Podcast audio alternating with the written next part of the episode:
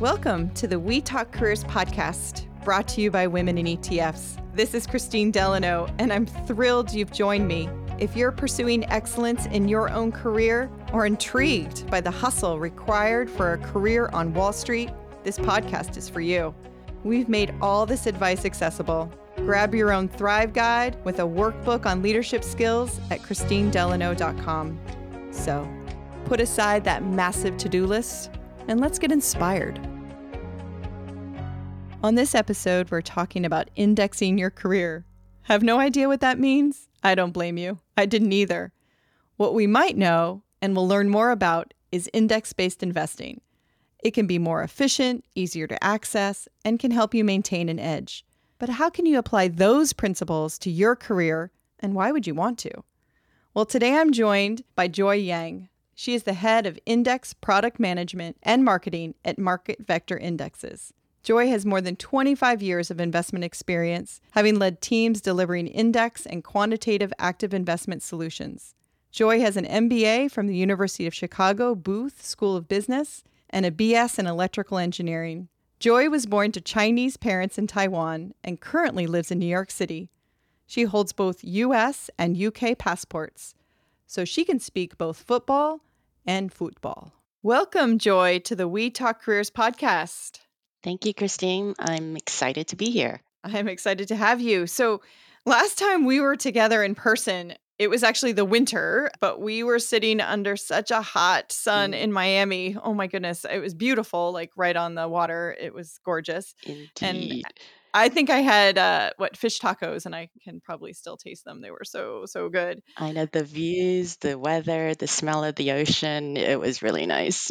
it was. It was so nice. It was so nice. And so we got to know each other. You had just joined the Women in ETFs board. I'm so happy to have you on it, and it was really fun. And I felt like I learned a lot about you. And so when I was reading your bio, okay, I got to this point, which was totally unique for me and it said a race through life to release your inner sunshine. well, my name is Joy, so there's got to be some, you know, fun stuff going on. I love it. I love it. I love it. So, did your parents like focus on that? Was that was joy something that was kind of a, a metaphor for your life? I think so because my, you know, I was born with a Chinese name, so this is somewhat of a English translation of my Chinese name, and it kind of like, you know, I would say people would tend to say I'm a happy person rather than a unhappy person. Yes, yeah. So what is your what is your name in Chinese? It's Mu Jie, which is kind of like um, aspiring or wishing to be. It's more literally, it's clean, but I think it means more it's more aspirational. Yes, yeah. yeah. oh, that's fantastic. That's fantastic. So I'm excited to have you on today because we are just like the metaphor for joy for your life. We're actually really exploring this metaphor on indexing. And so maybe kick us off with a story that helps us understand what indexing means to you. Sure. Well, I studied finance at University of Chicago, and my dream or aspiration was to be a star fund manager. So, a Warren Buffett, someone who is so well respected for his investment views and his stock picks are, you know, they have legions of followers, you know, following his stock picks. And if I Mm. graduated today, it would probably be somebody like Cathie Woods.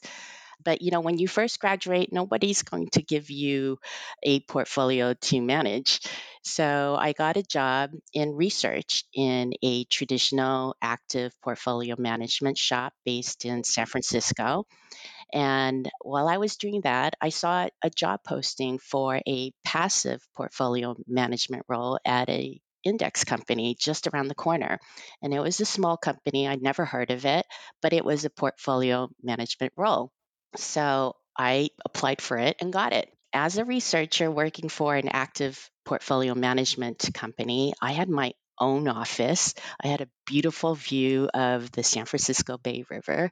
And then I switched jobs, started this portfolio management job at an index company, and they literally seated me in the hallway. I had a desk that was in the hallway. People were like running up and down the hallway and, you know, so for a split second, I was thinking, did I make the wrong choice? having my own office to like this bizarre open office plan. But, you know, I did not look back from that. And I think, you know, even then, you know, when I first started, I thought, well, maybe this is just a temporary role for me to get portfolio management experience. And then I would go back to active fund management. Because even then, you know, people thought of indexing and passive portfolio management as a boring job where all people did was push a button all day because you don't select stocks. You really kind of just replicate an index.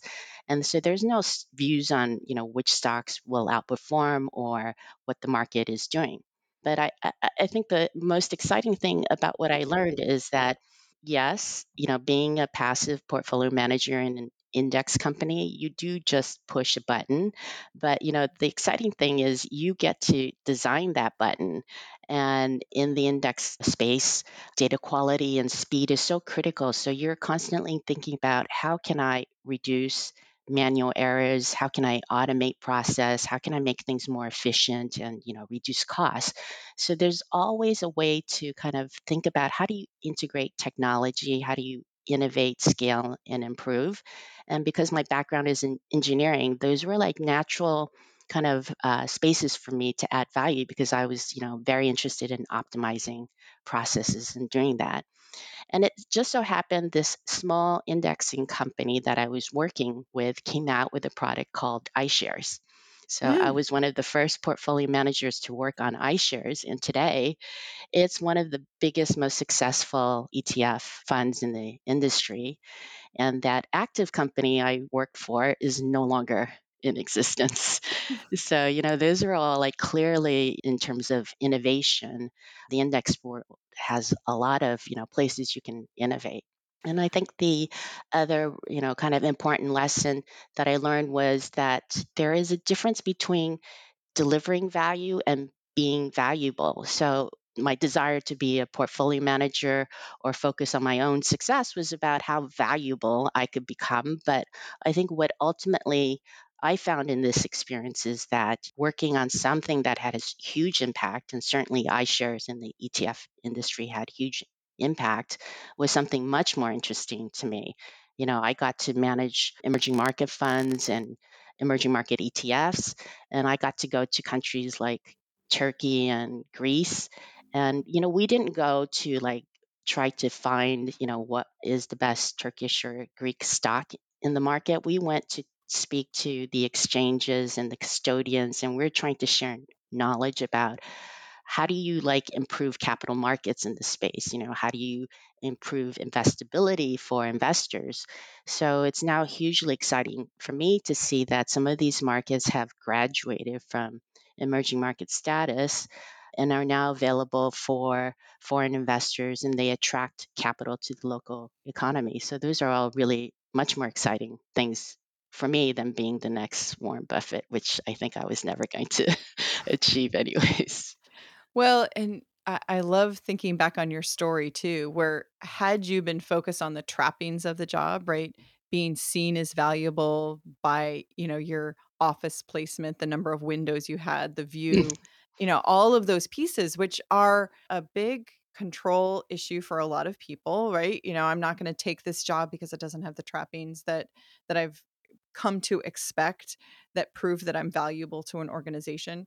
You know, had Mm, that been your metric for your success of your career early on, you never would have taken that job. And, you know, I, I think helping younger people in their careers or even people, you know, at their height of their careers, really understanding what they need to value as part of their career, what opportunities come with this huge expense account, you know, these great offices, all those pieces, but some opportunities that come with just this availability of seeing a brand new world like you did, right? mm. You know, you came early to something that was going to explode and being able to see that was in the end far more valuable for you. Yeah, and I also feel like I thought being secluded in an office would really help me focus, but I think, you know, the environment of talking to your colleagues, speaking back and forth, kind of breeds an excitement and it inspires, you know, you guys to talk about ideas. And so you know, I'm kind of like looking at this world where we're now on Zoom and working from home, and hopefully there's still some ways for us to connect. And,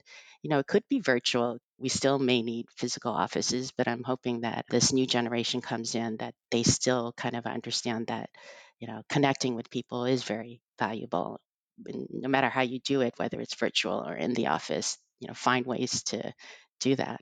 Right. Because in the end, you have this multiplier effect, which I think also takes me back to your comment about, for example, being in Turkey, where you're not stock picking. So you're not company picking for what you want to invest in because you have an index that's clear, but you get to have this impact by, you know, working with the exchanges, understanding what policy and procedures are in place, you know, across governments, across, you know, institutions that enable the seed to rise for all of the investment opportunities in a country. So Yeah. instead of, you know, being able to highlight one company, you're actually multiplying the effect of progress across multiple companies. And I don't know that people quite understand that. You know, they kind of put active management in. This is the place where it's creative and indexing, not so much. So I- love that that you can kind of help crack that open for us and show the creativity that goes into running a you know a highly efficient and Mm. successful indexing Yeah. platform I hope so too that people see this.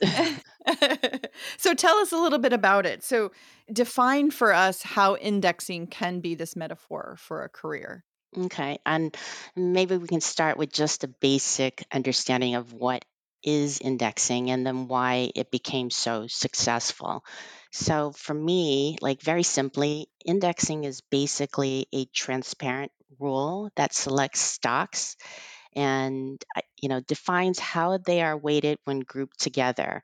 And you want to group these stocks or securities together because you want to have a proxy for either a broad market or a subset of a market or a theme across markets. So you know we can talk about the most famous example which is probably the S&P 500 because you know that's an index that we talk about every day and it's an index that provides a rule to select the top 500 companies on the US market and how they're weighted. They're weighted by their simple market capitalization. But we use the S&P 500 today to think about the broad US market. So are US companies up today or down? You know, how did they perform year to date? Because we have an index that measures these companies and tracks them, we can look at their performance over time. And we can also look at what names are in this group of stocks. So they can be used also not only to measure and analyze, but they can be used as an investment vehicle.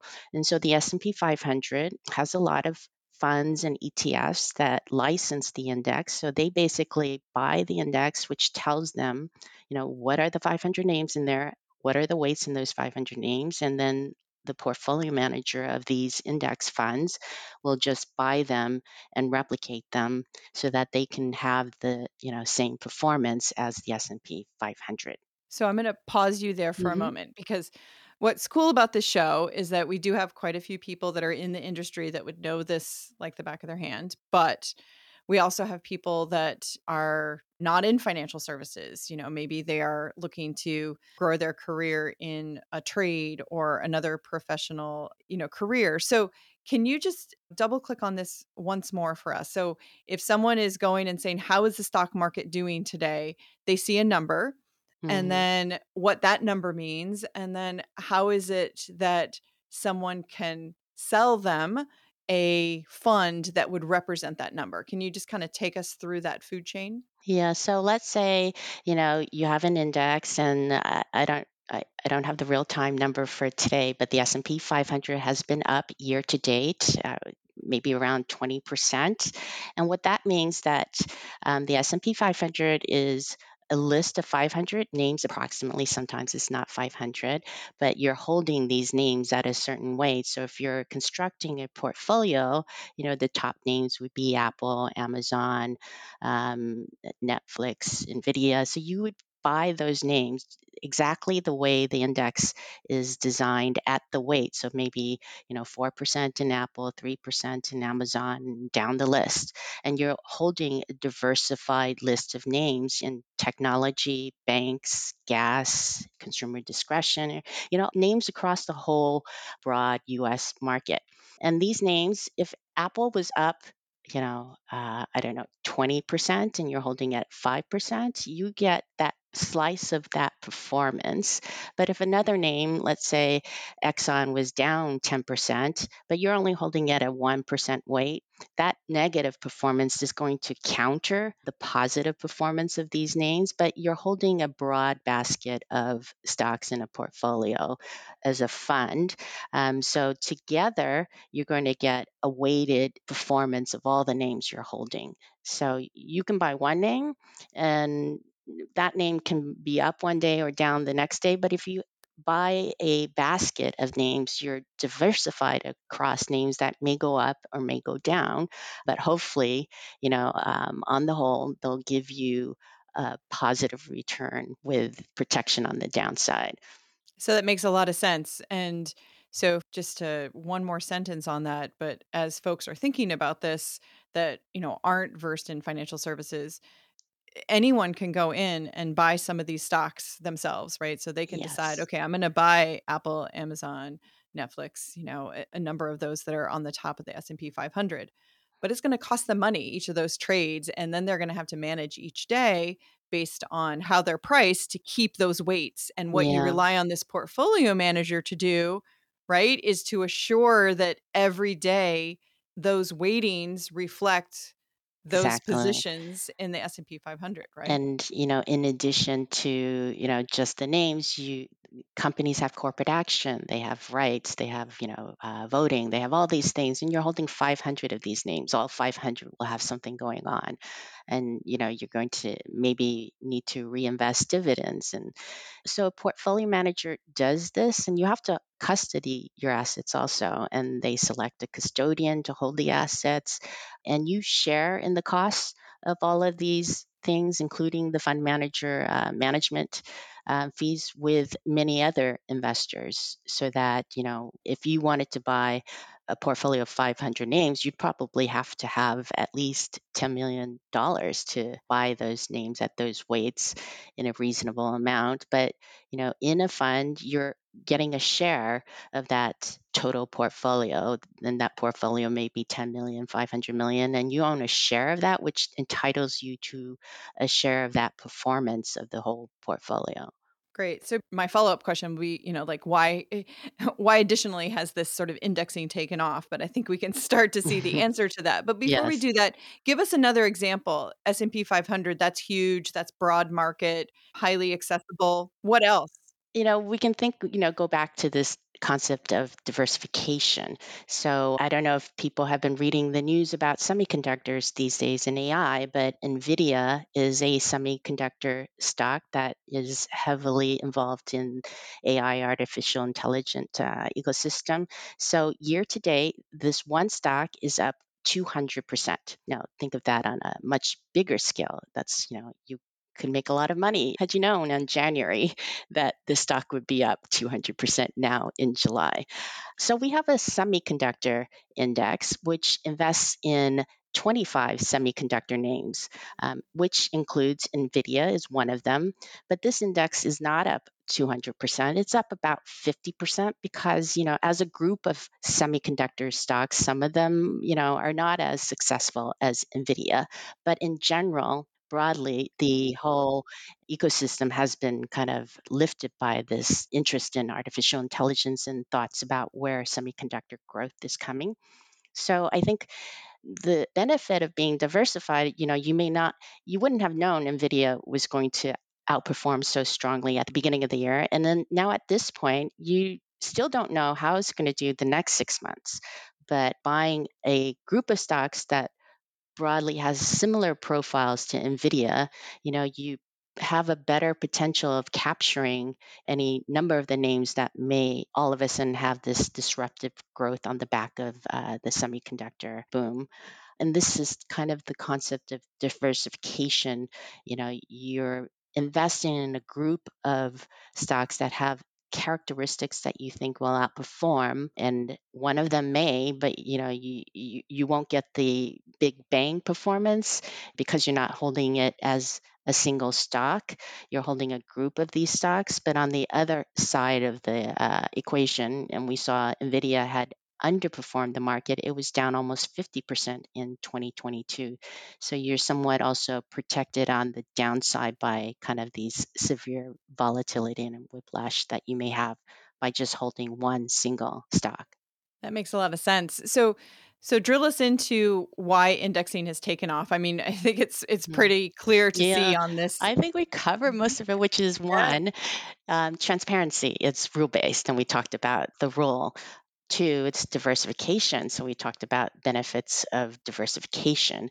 And then three, it's low cost. And I think it's low cost primarily because for index and passive managers, they understand that any kind of incremental costs can compound over the long term and have a significant impact on performance. So I think most passive managers and indexes have this focus on the long term. So they're trying to, when they design, you know, starting from the index provider, when they design an index, they're trying to reduce turnover, which can lead to higher transaction costs.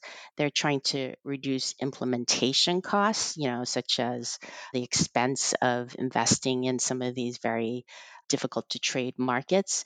And so they're trying to also as a fund manager using an index, they're trying to build in scale, automate process, kind of really make the process more efficient. And, and you don't have to pay for a star fund manager. So all of these components reduce costs. And in turn, a fund manager is able to sell a fund at a lower fee because their input costs are lower. So the attraction of, you know, the index funds and passive portfolio management process is that they've been able to sell very similar strategies at a very low cost. So how does that relate back to our career? If we're if we're thinking about sort of this valuable way of kind of looking at investments? How does it help us visualize our career going forward? Yeah, so I think the same kind of values can be applied to a career strategy. So we start with, again, transparency. For me, transparency is about sharing ideas, success, and failures. And Kristine, I love what you do with your podcast series. You're talking to really interesting women and we get to learn from their success and failures for free you know um, you published the thrive guide so these are all kind of lessons learned or concepts that you're sharing with you know maybe people just coming into the industry or you know people who are stuck in a particular role that they have this guide that they can you know come and you know a resource they can use so that's transparency for me in a career, you know, always trying to learn from others and seek out your resources. And then diversification. So, that again is being open to learning new tasks or subjects, open different doors, even if they seem closed, because, you know, you might be the one to hold that door open for others. You know, for me, it's meeting these different types of people in the ETF industry. Women in ETFs is such a unique opportunity to meet different people. You know, we have we have people who are actually competitors in the industry, and we have people who are you know covering the whole spectrum of back office, front office, who are members of women in ETF. And you know, it's a great place to connect, network, and just share ideas from different people in different roles. And so, even myself, I was considering it, you know, I wanted to be an active manager, but I thought I'd try this indexing role. And I've, you know, I'm still here in, in the indexing world because, you know, it's a great place to be. And then I think lastly, we have the low cost, which, you know, for me, really, it's a way of thinking about the long term. Have a long term focus. You know, your career isn't built overnight. Don't stop with one goal. It's, you know, continue on that journey. Consider what makes you thrive, not just the end goal, because it's a long journey. And I think you, you should just enjoy it while you're um, getting to the end goal. I was thinking quite a bit about this when we were talking about indexing as sort of this metaphor for your career. And I was thinking about the diversification angle that you just spoke about with having all these different opportunities within a career and being discerning about what those opportunities are. And I would say almost without fail, every person that we've had on this podcast has talked about these pivot points within their career where, you know, they had this idea like for you, I'm going to be this active manager, you know, like Jimmy Buffett or, you know, so. okay, we might we might strike that, or maybe we'll keep it in. That's just yeah. fun. That's just fun, like Warren Buffett. So, um, but instead, you know, you're looking at how can I get the portfolio management experience at a different firm without the trappings that I was used to, but maybe I'll learn something. And I would say that that sort of angle of diversification has been so key to so many of the careers of the women that have been on the show and the men. Like, none of them have had this A to B, and B is at retirement, and A is what they thought they would be retiring from. You know, mm. like it's always this discernment through diverse opportunities and increasingly diverse teams and diverse ways of thinking. And so I think that at your peril, you don't see diversification as a good thing to embrace in your career. So thank you for that reminder. Mm, it's a big lesson for me because I'm always constantly thinking about you know what I want to learn next, and that opens up new doors and trying new things. Yeah, so you know it's I think the world is changing too quickly for me to think that it can go in the direction I forecast. Right, right, and for you, you know, eh, we talk a lot about what an indexing portfolio manager does and how you're designing that button, which I absolutely love um, thinking about that piece of it. But honestly, you're probably doing less of that now. You're speaking more, you're traveling more, you're impacting more of the diverse and forward thinking plans that companies have. So tell us a lesson learned story as you have sort of migrated in your career to being more of an influencer to to those in the industry what would you say to those that are you know coming up to fill those jobs in in portfolio management or even before Mm. So um, when I first started out, you know, it was the case where I've had the least knowledge in the room and was listening to the influencers and the people who had the credibility and experience. And I just thought I, I should just sit and listen. And if something didn't make sense, then I was probably the one that missed the point. So I didn't want to ask stupid questions because I thought everybody else got it but me, right? And so now that I'm out there speaking and talking about the subjects, I'm actually truly disappointed when there is no one asking questions.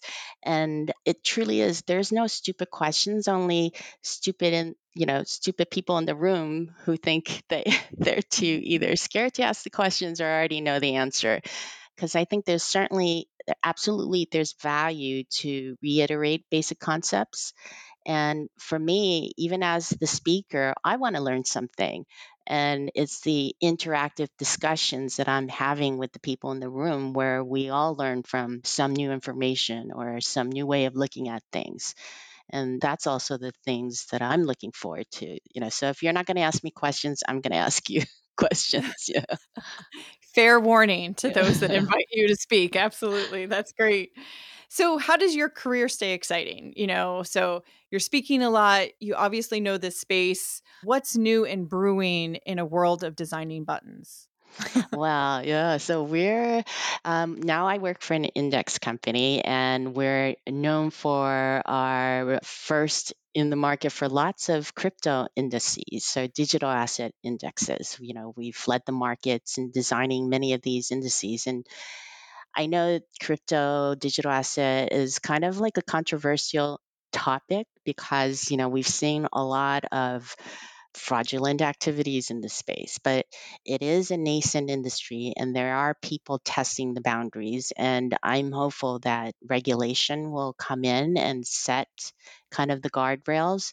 But there are so many talented, bright people that I'm also hoping some of the issues that we're seeing will be resolved and will fall out, you know, where they should. And, you know, Bitcoin was only launched in 2009 stocks and funds have been around since you know I, I, think the 1600s so mm-hmm. it's an amazing journey in such a short time space. And what's also amazing is that we've collected data 24 7 so it's opened up this new field of data analysis um, from day one and you know we're testing and trying to understand the uh, you know what this data is telling us so you know to me it's been amazingly um, exciting, you know, having research background. But it's also I'm seeing a lot of like young people who are interested. You know, my son is interested in talking about it, so it's it's a it's a conversation topic for us for me to also kind of give him some of the basic concepts of investments and risks, you know, which I think is very important to know in this space. Right. And pulling it back to diversification, it pulls people in outside of financial services, right? Into um, a very different way of thinking about it. I mean, even those Yeah. that work on blockchain, you know, it's it's all, you know, different careers and different thinkers that get us where we are. So I I think that's great. And I think it's also great that, you know, we're getting this confluence of different thinkers that are creating um, educational material and content for people, and not just siloed industry ways of thinking. And that's opened up new ways of thinking how we think about finance. You know, how, you know, what are the values of brokers and banks, you know, and how can we improve that, you know, by maybe even embedding some of these social concepts or philosophical concepts into a, a, a financial instrument.